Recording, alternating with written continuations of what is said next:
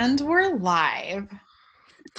Welcome back, Game of Thronians or Thronies. I like Thronies. Welcome. Thronies works for me. Thronies works for me. Welcome back or welcome to the Pop Culture Theologians. We're so glad you joined us for this recap of all things Game of Thrones. Um, we're so excited to be back and doing season three. Can't believe we're in season three. Um, Well, season three of Pop Culture Theologians, not Game of Thrones. if we were only on season three of Game of Thrones, Oh my god. this podcast would still only be 17 hours. Yes, season three of Pop Culture Theologians, amazing. And the final season of Game of Thrones, where we're going to recap it for you. And in order to recap properly, you definitely want to be following us on all the social media. You can find us on Twitter at Pop Culture Theologians. I'm sorry, at Pop Theologians, and then on Facebook at Pop Theologians as well. And then also make sure you're subscribed to our host website, The Engaged Gaze, where there are amazing articles, and we host this podcast um, as well as another one, our sister podcast, Bible Bitches. Very Marcy- exciting. Where can we find you on the interwebs? So you can find me on Twitter at I am the men who can, and I say this every time we open a podcast, but I'm guessing we've got some new listeners. Uh, I am the men who can is a reference to Wonder Woman because I'm a huge comic book nerd. Exactly. And Cue the is- rage fanboys saying no, she's not. No, she's not. And mine's just really basic. You can follow me at J Erickson85. Um, so Marcy, you know, besides being basic, do you want to break down how we do this non-basic but awesome podcast? Sure.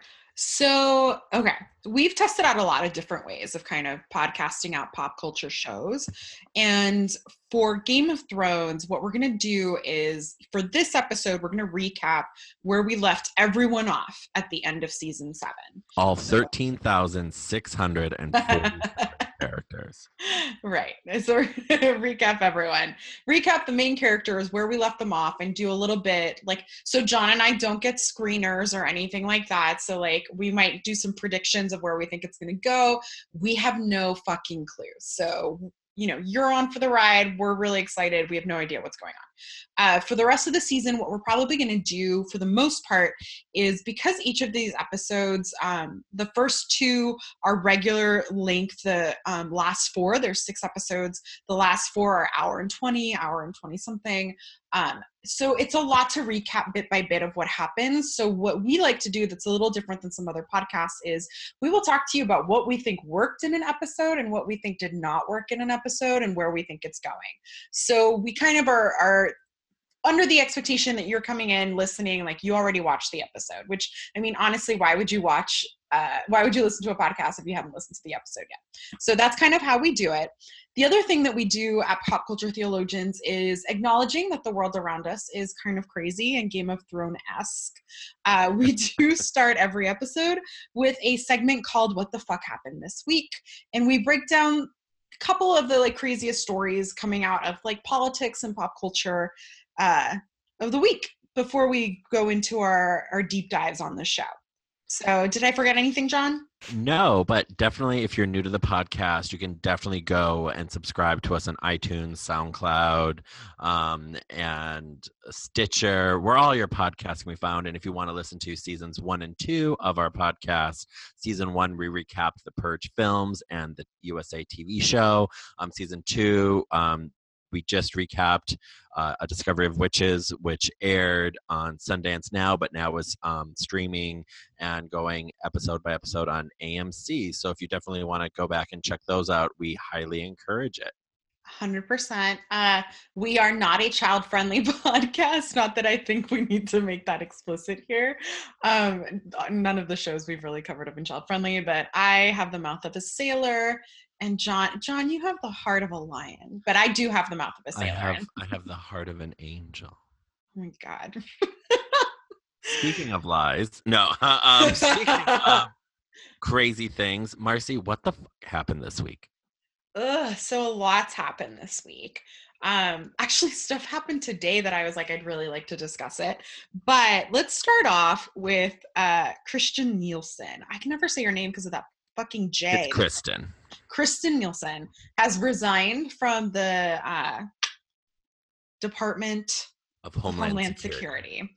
I, I struggle to call it that since what I really want to call it is the Department of Putting Children in Cages. Um, interestingly enough, apparently she's not radical enough for the position.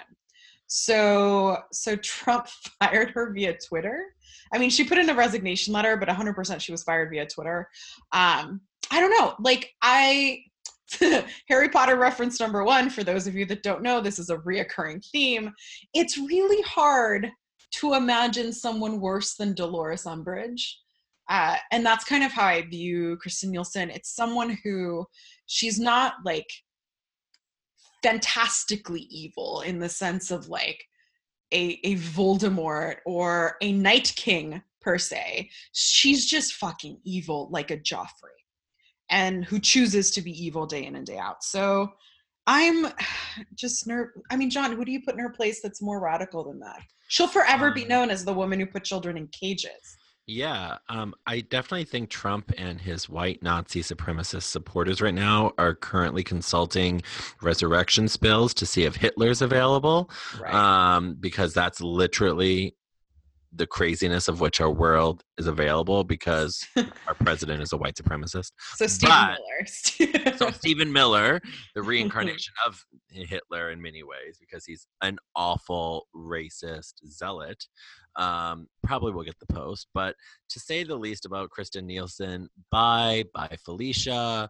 Um, Dolores Umbridge looks at you and says, "Whoa, girl, too far." Like you well know, played, yeah. and well played. she will there are news articles coming about her stellar administrative career and that she'll always be known as the woman that put children in cages. As marcy said many podcast episodes ago you have a decision when you get these requests. You can either say yes or no. She could either have declined that and resigned and kept her integrity intact but she didn't. She chose the other path. And forever because That's of that she's gonna be. That's who she's going to be I hope it's on her tombstone someday. So speaking of of of other like extreme evil, uh, moving to the state of Florida, my my uh, current home state. Uh, so yesterday they found a 17 foot anaconda uh, out in the glades. Um, so for folks who aren't from Florida, I'm so jealous. Um, I'm actually Californian uh, by birth, Floridian by trap. Um, but a 17 foot anaconda, Harry Potter reference number two, Nagini, uh, that's just not right. And then for, not right no, and for folks who don't know how this happens, uh, Florida has a huge wildlife um, like uh, trade, like underground trade that happens. And for a few years, anacondas were really popular. Uh, okay.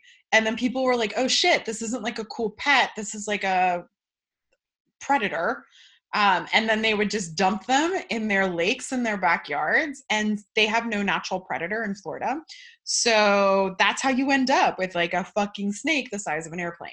This is Uh, my nightmare, and I, I know. really would feel comfortable if we moved on from this story. It's just awful. And then the final one, uh, I love Colts. So um, I've been see season one of Pop Culture Theologians, where we talk about the Purge. Right. Yeah, I really do love Colts. Uh, I was in one. NXIVM, the cult coming out of, so I've been following it through Vancouver and like upstate New York. Um, some folks, including Alex Mack from Smallville, finally pled guilty. If you haven't been following this story, oh my gosh, please follow it. It's extremely interesting. Um, there's a great podcast actually called Uncover that their first season was on the NXIVM cult they're like the cult with like the sex slaves that were being branded.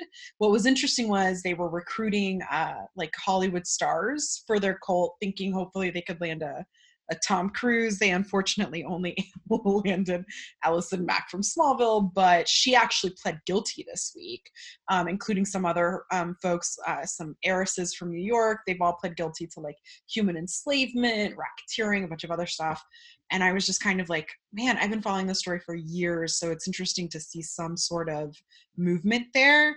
Um, it's interesting too because it's all women slaves functioning for this one dude who leads the cult. So Gross. interesting turn of events there. We'll keep following that story.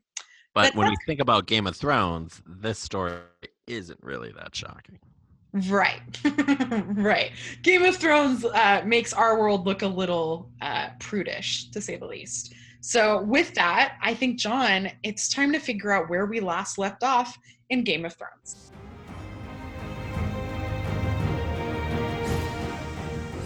Okay, so we are going to be starting off with some of my favorite people, the Lannisters. So, where are the Lannisters and their folks? Their people, their kinfolk, or their sisters, their peeps, um, their boyfriends or girlfriends or wives? We don't really know, but where are the Lannisters? Where are their siblings? Um, so Cersei, um, who is one of my favorite characters for many reasons on the show just because i think it's really com- she's really complex and i love obviously lena headley who plays her. Um, so cersei has zero children now. Um, jaime has basically left her for now. I definitely think that there's going to be something that happens there in the end. She says she is pregnant. Um, she's I guess engaged to Euron Greyjoy, and she's all alone, which means she's crazy, dangerous, mad king esque Cersei at the moment. Right. So so Cersei, I think one of the things we know was like kind of very defined by being a mother, right? While she's like a super powerful woman, the only softness, the only goodness we've ever kind of seen with Cersei is her children. Her children are gone by the end of this season, right? Um, if we'll remember uh, the Sept of Baelor, like uh, Tommen, when he sees that the Tyrells, including his love Margaery, have been wiped out, jumps out a window, and Cersei's kind of like, oh, but what's interesting is she doesn't have the, the regular reaction I would have. I would think she would have because I think she's too far gone.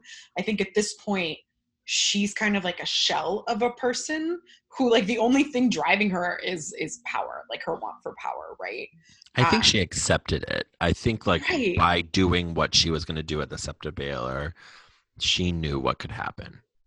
I still think like her reaction was so crazy to me just because I, there's some there's I'm referencing back to earlier seasons. There's a point where Tyrion's talking to Cersei and he kind of says like, you know, your children are like the best of you, and I think that that is true.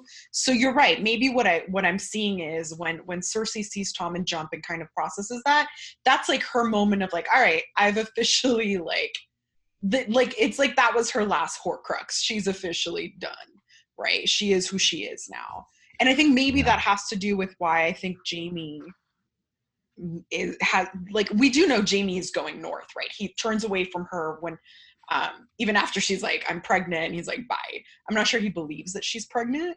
Um but even if he does, he's just I'm out, right? And he's he's heading north. I'm like hopefully to find Brienne. And then we all know like Euron is like a pawn. Like she's not really gonna fuck Euron and marry him, right? She just needs him to grab the golden company.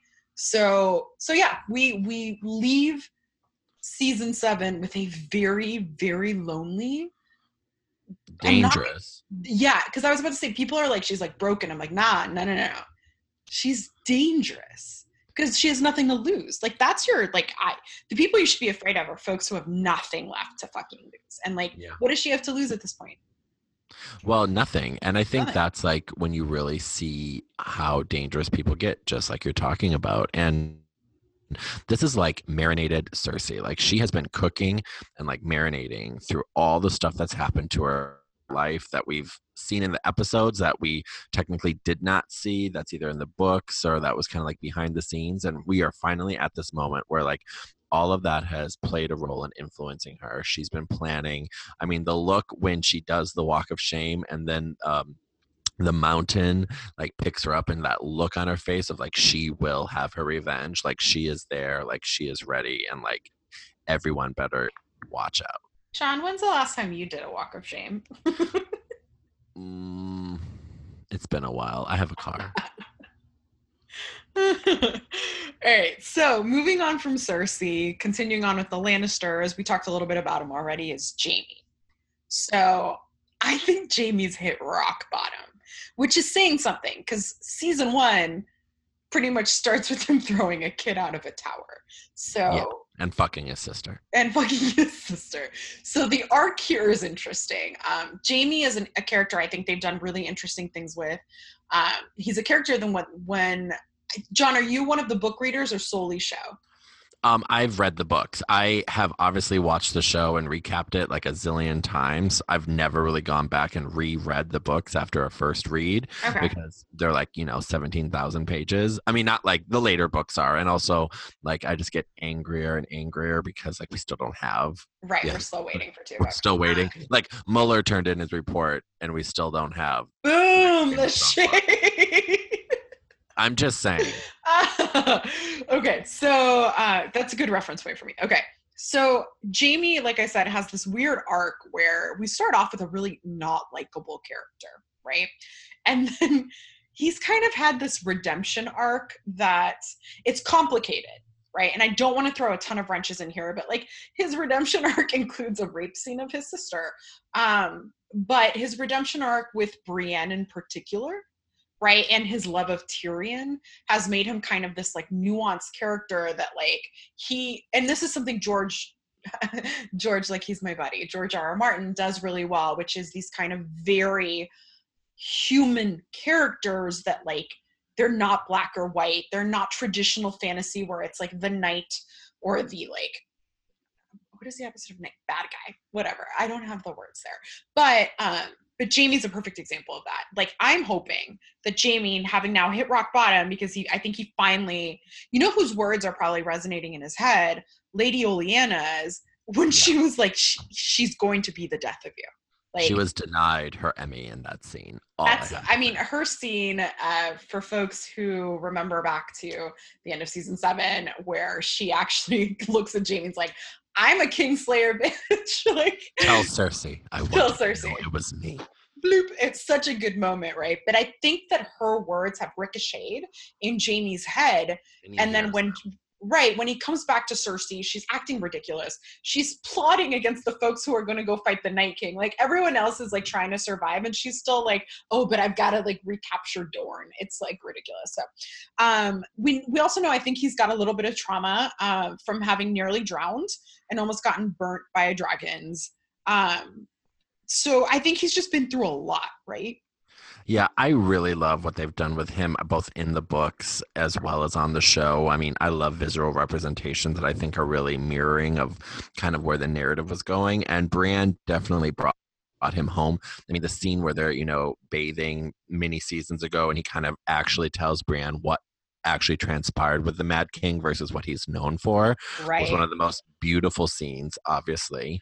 That Um, is really a very strong scene, and I think that's where the Jaime narrative just turns. It did. And I really definitely am looking forward to seeing where his character goes. He is at rock bottom. So I think, like, if he dies, I don't see him making it out of the series alive personally. Neither I don't. do. I, so, and I think we should do that. Like, I, I, I don't think Cersei makes it out alive. Sorry, John.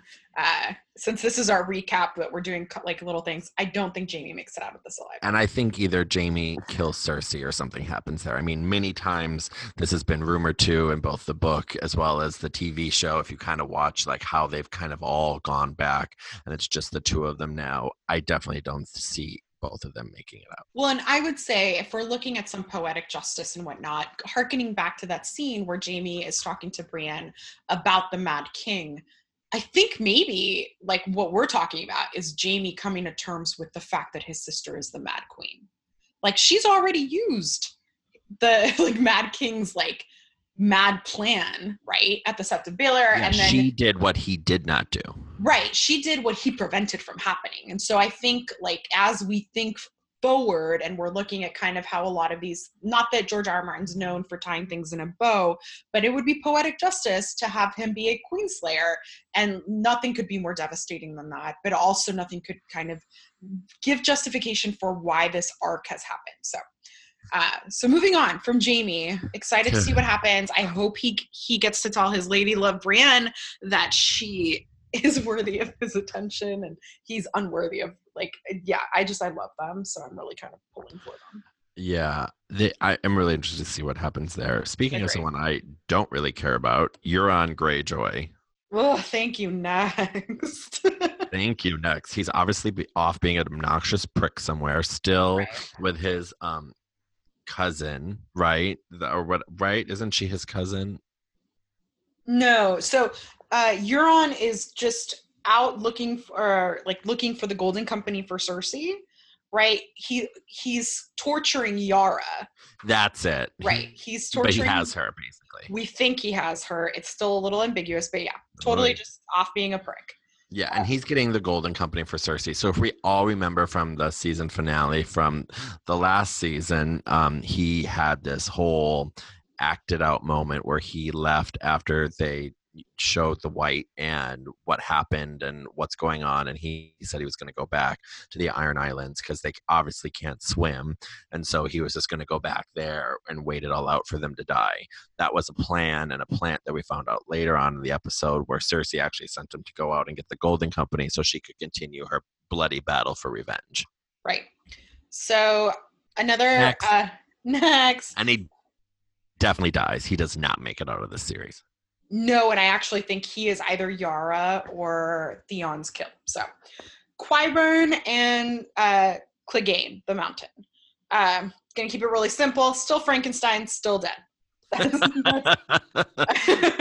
I I do think that uh we'll see.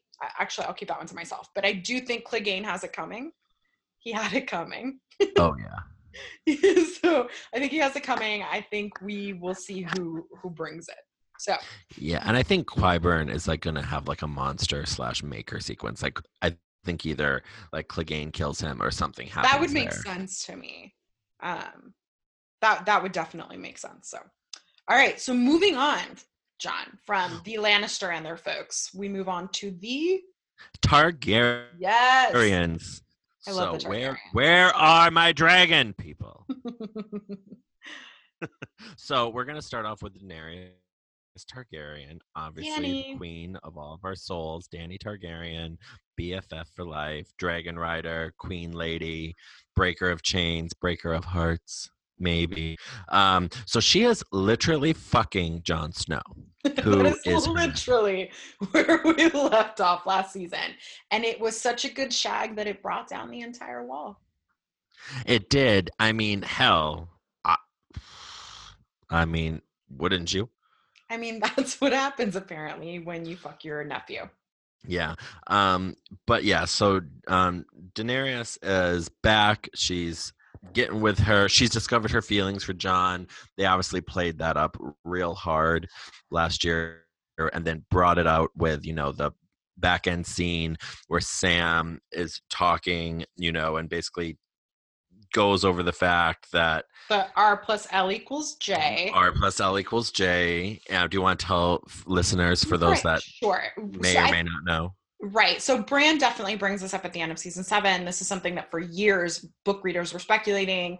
So we now know um, that Rhaegar and Lyanna uh, are Jon Snow's parents, right? Rhaegar being Daenerys's brother.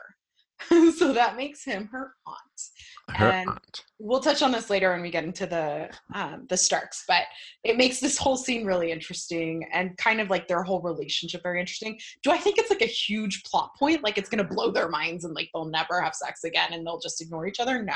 The Targaryens married brother and sister for eternity. If you guys haven't read any of the history of the Targaryens, A Song of Ice and Fire is out. Also, the compendium, The Dangerous Women, has the story of the Blacks and the Greens, which is my favorite George R. R. Martin writing, and it's also about the Targaryens and the the days of the dragons. So, but yeah, so yeah, Dany, aunt, Jon, nephew. I mean, if Mitch McConnell and his family can do it for years, why can't they? I went there. I'm sorry. Whatever. So continuing on, Daenerys is um n- not with the Lannisters. She went back to fight um, you know, Up in the north. She's one of the ones up North. north. She's one of the ones up north. She's down one dragon. Rest in peace, Viserion. Still can't even really watch that scene. I get really, really not upset. even rest in peace, right? Because he's he's back. Back. Like he's he's part of the dead. Um, which we'll touch on that when we talk Night King. But Yeah, and she's basically ready to go to war to fight, you know, the Battle of the Night King, not fully knowing that Cersei's also plotting behind her back. Although I think that they probably know. I don't think that Look, Tyrion.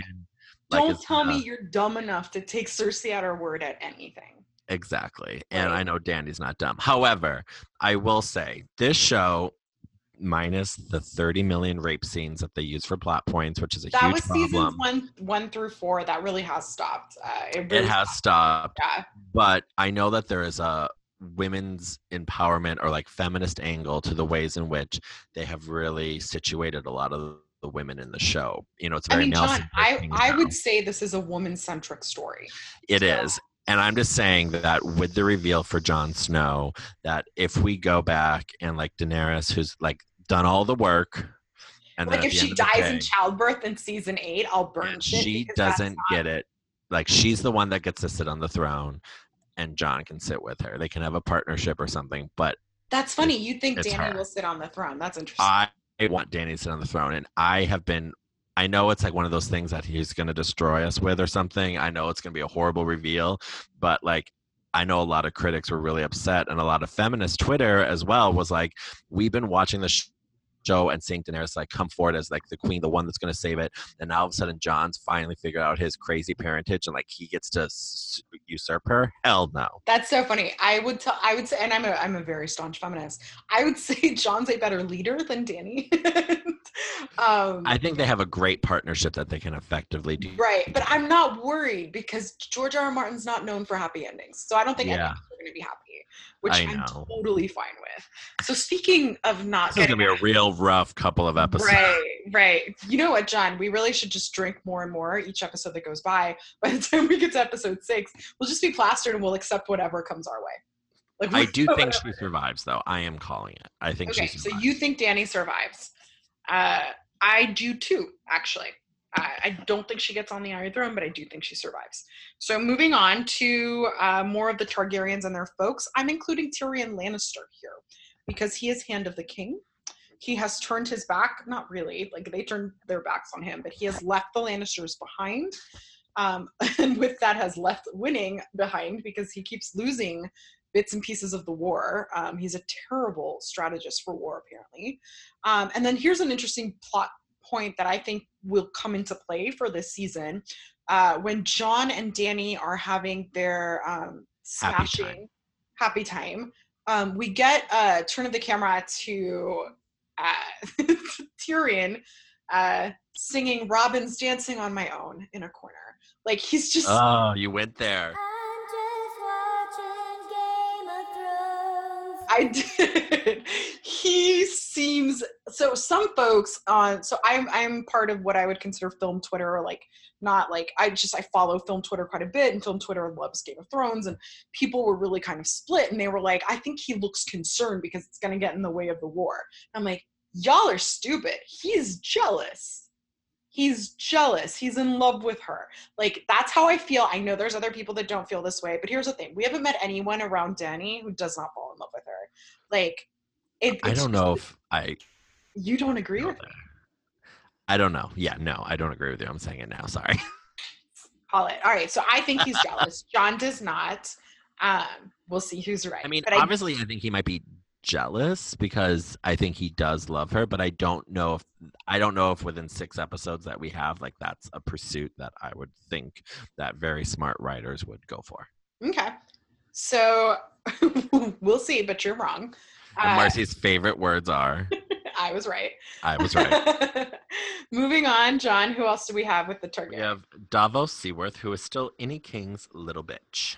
I love Davos, but I also think he's he's willing to be anyone's bitch. Uh, I mean, he is a moral compass of the show in many ways, and I do appreciate having him there. And I and the actor and the development of the character around him are like incredible. Um, I definitely think we see his long term capabilities for planning when he looks and he saves Gen- Gendry and you know brought him north. And ultimately, I think what he'll go for in serving Dany like he served Jon Snow, it's going to be really fascinating. And I love Davos, and I think he survives. Yeah, he actually reminds me a lot. Did you watch uh, the first couple seasons of Walking Dead? Yes. He reminds me of Hershel.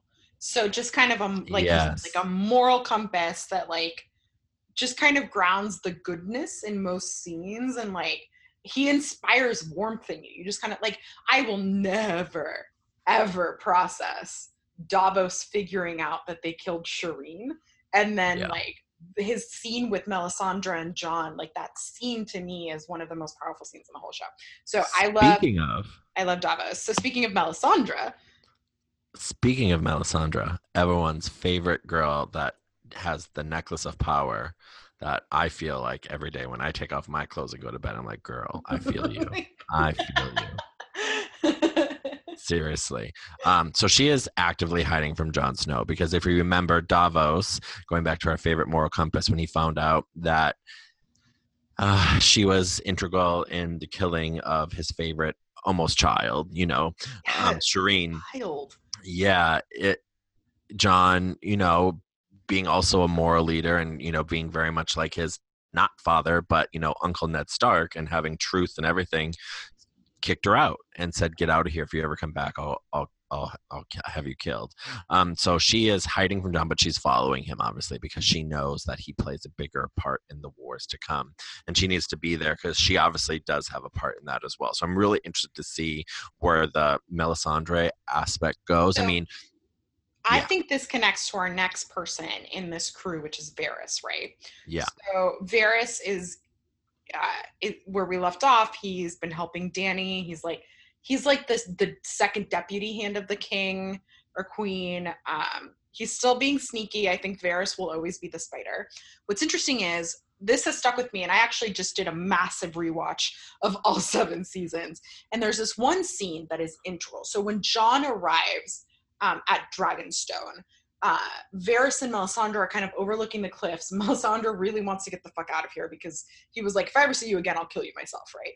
And um, and she says something strange to Varys. She was like, I've done my part. I've brought together fire and ice. And then he's like, you should probably like uh, Varys, who seems to know Melisandre quite well, says you should leave here. And she says something to the extent of like, oh, I could leave, but you know, you and I both need to die on this land, like in in Westeros and it's like we are missing pieces of that puzzle of whatever that conversation is about but i think it's kind of like establishing that there is a larger destiny that melisandre and Varys are maybe more aware of than we know of so Also, like in terms of magic, when you think if you're a book reader to a TV show watcher, this is the closest that we really get to kind of like this magical, mystical element of the show Right. that's not that's in the books that really wasn't. Uh, I mean, it's part of the fantasy genre, but it really wasn't heightened like it was in the books. Like we don't have the Lady Stoneheart, for example, who Right. is we can we don't have to go there but i think that when it comes to what we think about in terms of magic and the role magic actual magic not fantasy because they're different um, will play in the overall narrative her and Varys um, are specifically going to be linked right and they So- both die right okay so going back to people dancing on their own John? oh, Jorah Mormont. Um, I will say that I love Jorah, but he is always going to be pining away for his one true Ooh, love. he is Dany. always the bridesmaid man always the bridesmaid. I mean, he is Julia Roberts, my best friend's wedding, but without the gay BFF. it's pain well Well, maybe Samwell. so we we know that um, his grayscale was cured by Sam, which is great, right? Yeah, thank Uh, God, because that shit looked nasty. Right. And I I will say I know you don't agree with me, but I think I think he is handling his jealousy with Jon better than Tyrion is. I don't agree with you, but I definitely think that Jorah, like, because he pines away so hard for Dany, he's going to die in service of either like protecting her or something's going to happen there where she, he's going to be that kind of last shield because obviously our characters are going to get separated a lot and he is her champion and her fighter and defender. And I'm sure maybe because they have alluded to it a lot, there will be a scene where like they talk about maybe he finally confesses his love for her, but who knows? So it's interesting. I also think he's going to have a very heroic death, but I don't actually think it's going to have to do with Dany. I think so. Uh, Mormont's father was part of the Night's Watch, right, and beloved by Jon, and He was the commander. Right. And we know to a certain extent that Jorah has let his whole family down. And so I think honestly that there's a part of me that believes that like Mormont needs to redeem his legacy. And to do that, his fight would be at the wall. It would be with the Night King. It would be honoring his father's legacy. It would be honoring little Lady Mormont, my favorite character in this entire series, and her bravery. So I, I do agree with you that I think we have like a very heroic death coming for Jorah. I just I'm I think it would be really for some reason the only word I have for it is in Spanish, which is cursi, which I think is just kind of cheesy. Like I think it'd be cheesy for him to die for Dany. I want him to die to remember. Oh, like like Mufasa, Simba, remember who you are. I need Jorah to remember who he is, and he comes from a long line of badass fighters who were there to protect the North. Yeah, this like I mean I think taking a pause from our character stuff like this is either going to be like the best final season of like any show in my opinion or it's going to be like one that where it is going to episode by episode rip apart. Either way it's going to be fun right? It's going to be fun. I'm going to drink i think here's the thing like game of thrones is a phenomenon. Like it is I've even heard people say it's the last of the great shows because streaming and the way that we watch television is changing.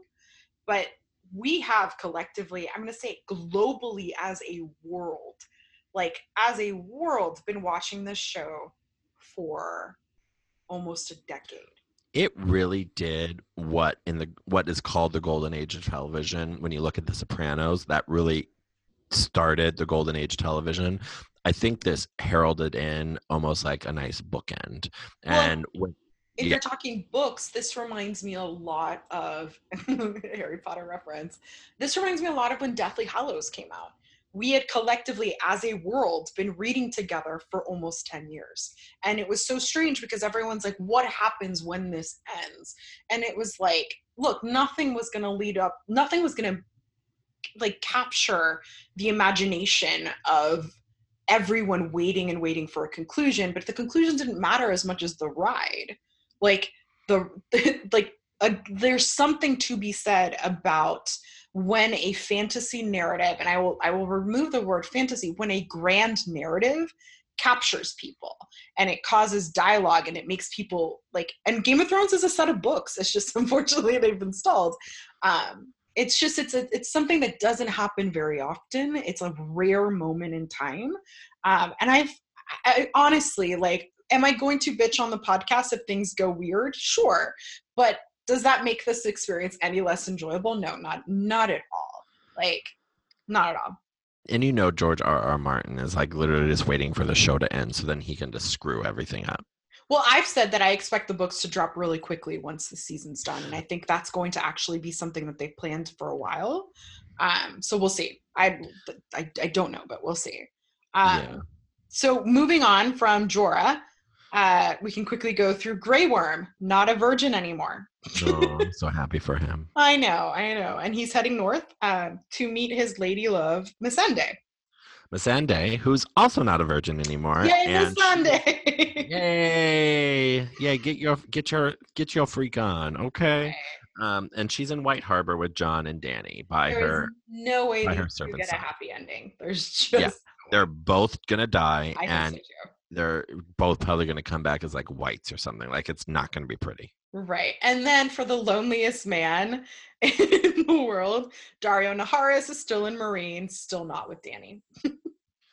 so I don't think we're going to be seeing him this year.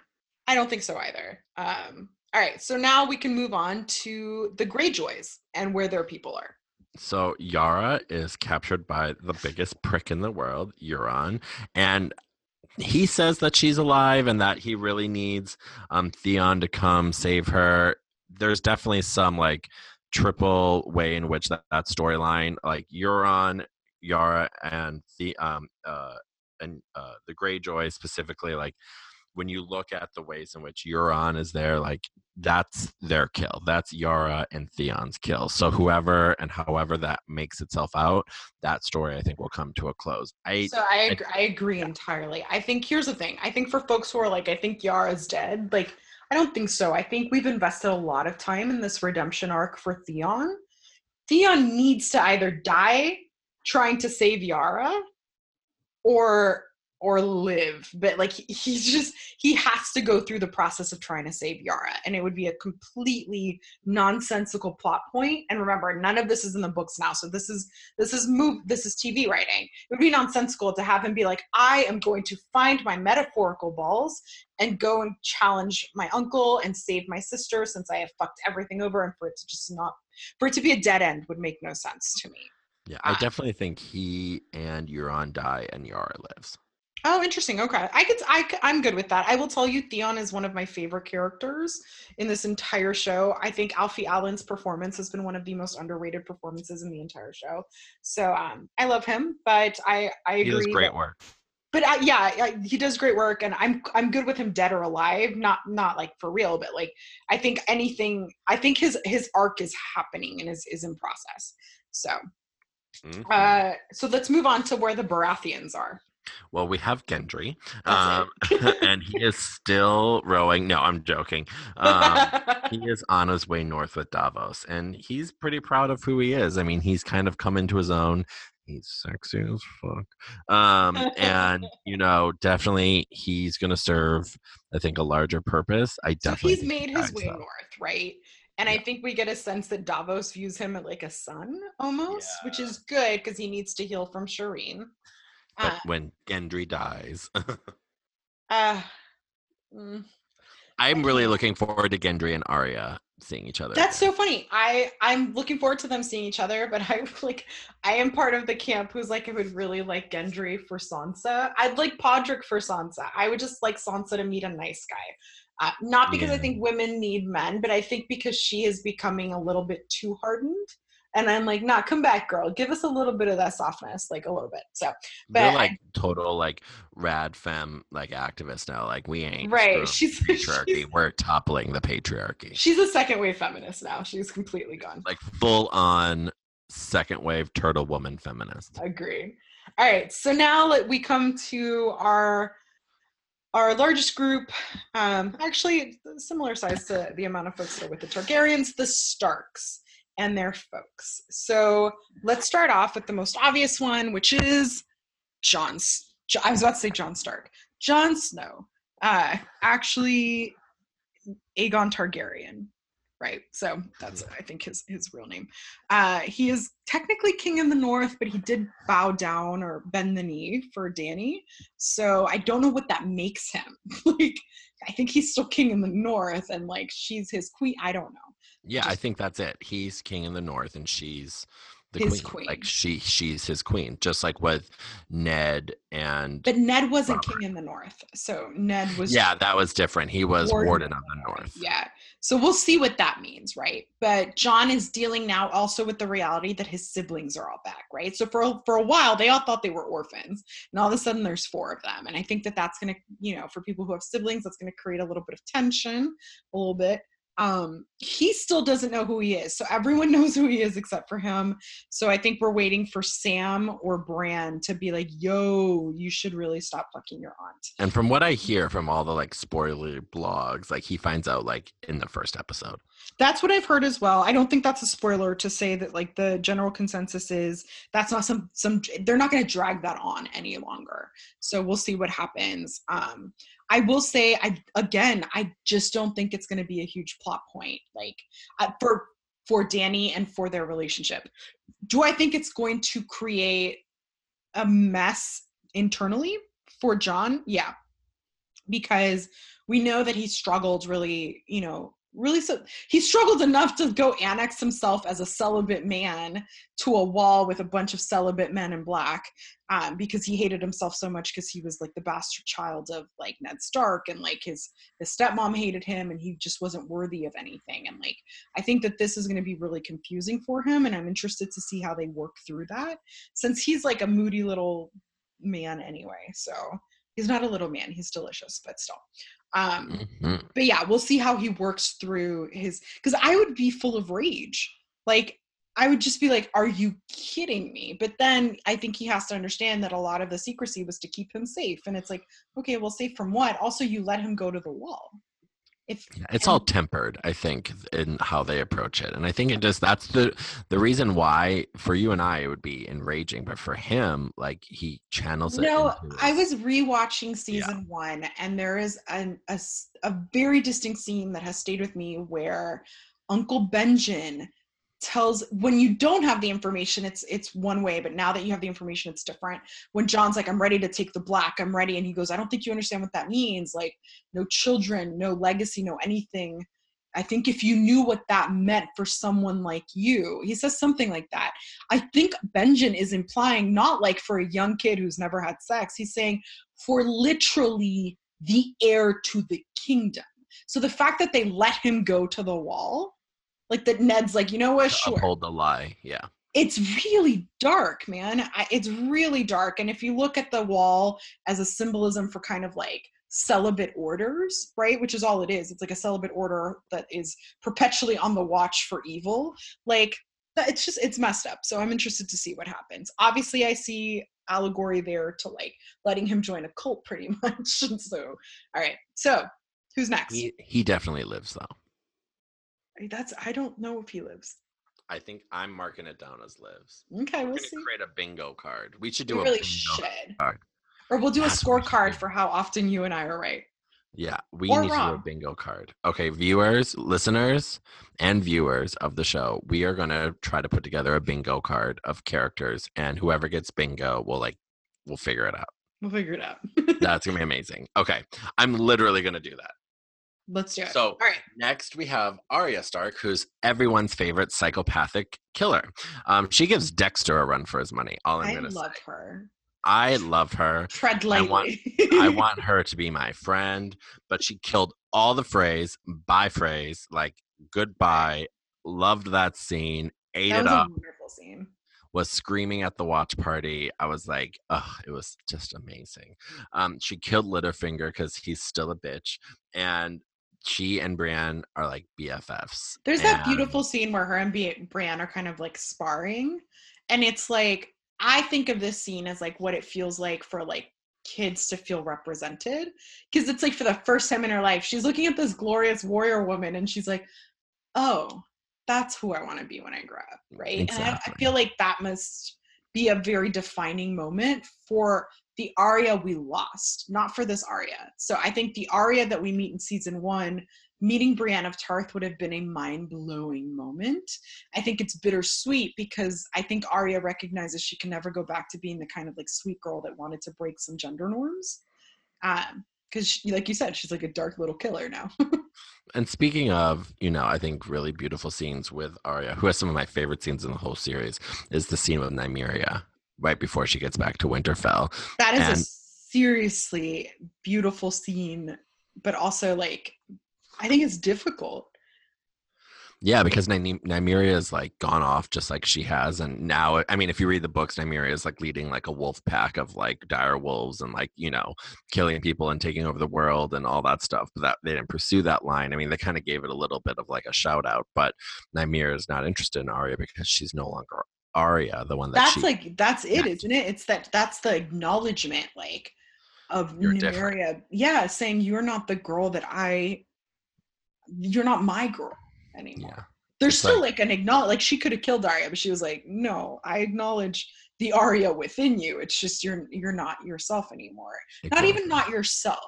You're not that version anymore. And so I think that's also an allegory to what it's like to grow up, right? Where like I feel like a lot of us sometimes people are like, you're not who you used to be, and it's such a stupid thing to say. Of course I'm not. and not to read into it, but I think Nymeria is like, and neither am I. that no 100% 100% and like i think it's just a beautiful scene um like a beautiful Maisie Williams is like fabulous. she is great and speaking of fabulous sansa stark is technically lady of winterfell right hmm uh, she and Arya pull off a magnificent coup of power and uh, kill Littlefinger. Uh, so they killed Peter Baelish while having him convinced that he was playing them both. I will say that was the most difficult storyline for me in season seven. Aside from doing an expedition to capture a wight, I think that the contrived dialogue between the sisters was extremely problematic in season seven. But the payoff of of watching Baelish's face when he realizes this is not only is this not going to go well, I feel like he's been in situations where things are not going to go well, but when he realizes there's no way out, Mhm. and then he starts to beg like the like twerp that he is i thought that was amazing and i think it's solidified that this speaking of folks who are no longer themselves it's solidified that sansa is no longer the sansa we knew she is the type of woman who swings the sword the way her father did right like Well, it's like when she came down the staircase at the Vale, like and and Littlefinger recognized her as different when she had her hair different and she had her Right, dresses. Like she has her part two now, where he's like, "Oh fuck." yeah this is like 2.0 i think um i think it's She went from Windows 95 to Windows XE. well done Thank she you. doesn't trust anyone but that's important that's something she learned from baelish it's something she learned trust no bitch. Okay. Yeah, well, and she she tells Jon no one can protect anyone, right? So I think she's finally smart enough to have put aside fairy tales and have put aside chivalry and stuff, and she has become her own very powerful queen. She commanded the pretty much the Vale to come to her rescue. She has been holding the north. Uh, I just it's mind blowing to think this is the same girl who in season one was like, all I ever wanted in my life was to marry a prince. Um, so I'm I I love Sansa. I think that that for years it was like a ton of Sansa hate, hating on a little girl who literally made one bad decision, which was That haunted her for like. well, and her bad decision wasn't even her own. Like, like she is promised to Joffrey not because she asks for it, but because that's what happens, and she's excited about it. And everyone held the fact that she was excited for a hot minute to marry a prince. She had no idea that that she was about to be an integral part of the War of Kings.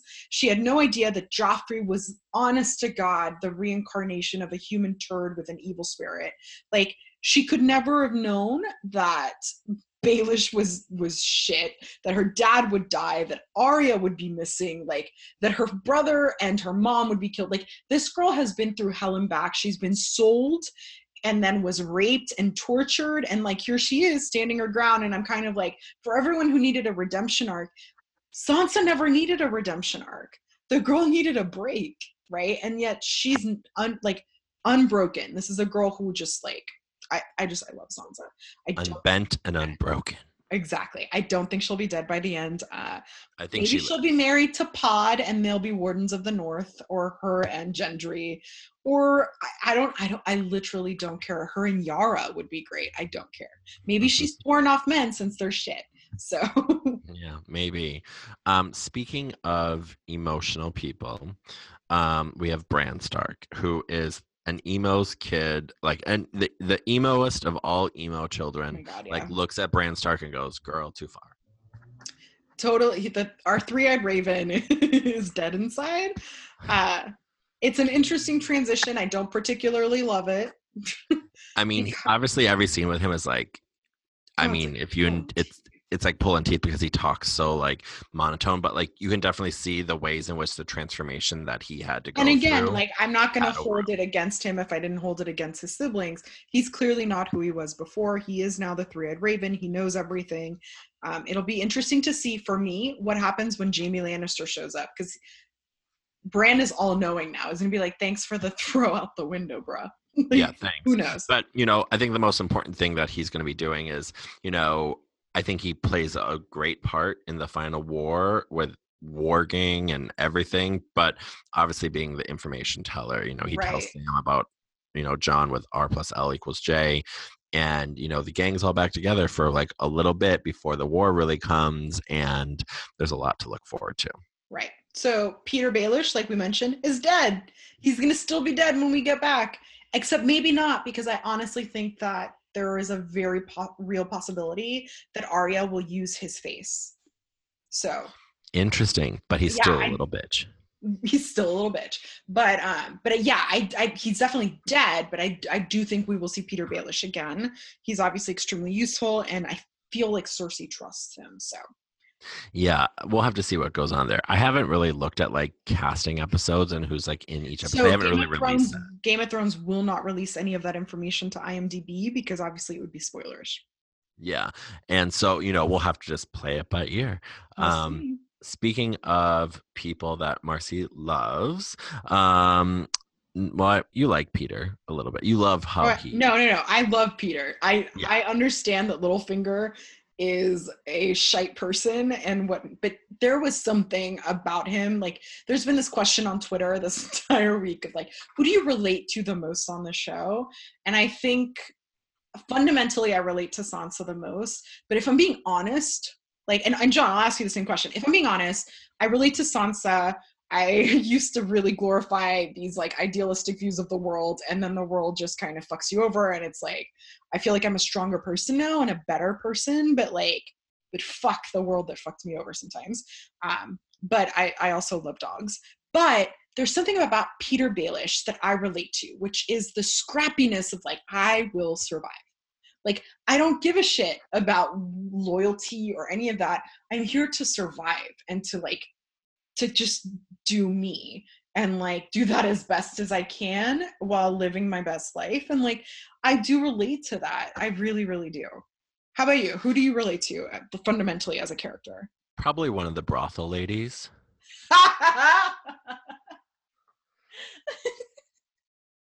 Uh, no, it's true. No, um, I think you know I really enjoy Varys, and I'm not trying to say that. Varys is just like Baelish. You and I are the same. We're like, yeah, but I like to pride myself on knowing everything, and Varys. There's definitely parts about him that become more humanized, and that he saw the bigger picture. Like He saw the bigger picture, even though people thought he was the devil, and Dany thought he was the devil. I mean, all this stuff, but like he's there and he saw the bigger picture, and he serves up. And the per when you think about Varys's role, all this stuff would not have come together if he would not have been playing a part in it. I completely agree. I think I think Varys is fundamentally the puppeteer. So And hello. hello. Um. Okay. So then we have Marcy's uh, other favorite people that we love, uh, Lyanna Mormont. So she's still the most badass child in all of Westeros. She's Marcy's hero, and she's definitely gonna die. Here I was about to say, here's the thing. I cannot watch her die. I can't. I know that she's gonna die. I know it. I know that she's gonna come up like a little brave little zombie, and then we'll have to kill her again. But I can't because she has been a breath of fresh air every time she's on screen. Every single time. I love her with all my heart, with all my soul, with all my fibers. I want to be her when I grow up. Um, if I ever have children, which I won't, um, I would name them Lyanna Mormont. I would, 100%. So I'm going to be really, I agree with you that I don't think she's going to live. She has like a battalion of like 17 people, but God bless her for being herself. Do you think Bran lives? I do. Yeah, I think Bran is eternal. Yeah, I definitely think. Um, I have theories about Bran that I, I'm not going to share, but I have theories about Bran. Um, yes, I don't think Bran. I don't think Bran dies. I don't think Sansa and Arya die either. Um, so I think Arya's gonna die. no, I I say this because, and this is public knowledge. I'm saying it because I hope I'm wrong. I, well, apparently she is George R. R. Martin's wife's favorite character, and she has thr threatened him with a divorce if she dies. So I think she's safe. Okay. Uh, so other folks that I really love are coming to the end of kind of like where is everyone? Tormund, my beautiful, delectable seven foot god. Tormund is still in love with Brienne, and he, we'll see what happens. and he went on a crazy adventure that he wishes he didn't. We all wish we hadn't got on that adventure. It was a waste of time and a waste of a dragon. So, and then Mhm. finally, our last person is the Night King. Um, so, So- he has a dragon, Viserion, and he does. is coming to, uh, like he is coming for Westeros. Right? He's like, "Oh, y'all are fighting about some some free cities. All right, like, All right, let me show you how a badass bitch plays. Hold my beer. Hold, right, hold my beer. Hold everything. Like I'm gonna show you what's up. right. So I think if if I'm thinking of how this is going to play out, I'm going to guess we have six episodes. I think the first minimum, the first two, probably two and a half, maybe three. The first two to three are the the war with the Night King and the wights and the walkers. So I'm going to categorize this as the first part of this se- this season. I think is going to be the zombie part. The second part is going to be the throne part. So, um, so I think we'll be seeing a lot of the Night King at the beginning. This is obviously under the assumption that we beat the Night King. Um, who the fuck knows? Maybe the Night King gets the throne. I just don't know. Uh, I definitely think the Night King, who is technically actually, you know, if you read the books and the Laura Stark, right? yeah, he's, a, Um, he's an old school Stark. Old school Stark. Um, I don't think he's gonna win. I think that because of the little tidbit that they gave us with like if you once you kill one of the um like Night King's captains, like the people that he's Right. zombified, like go away.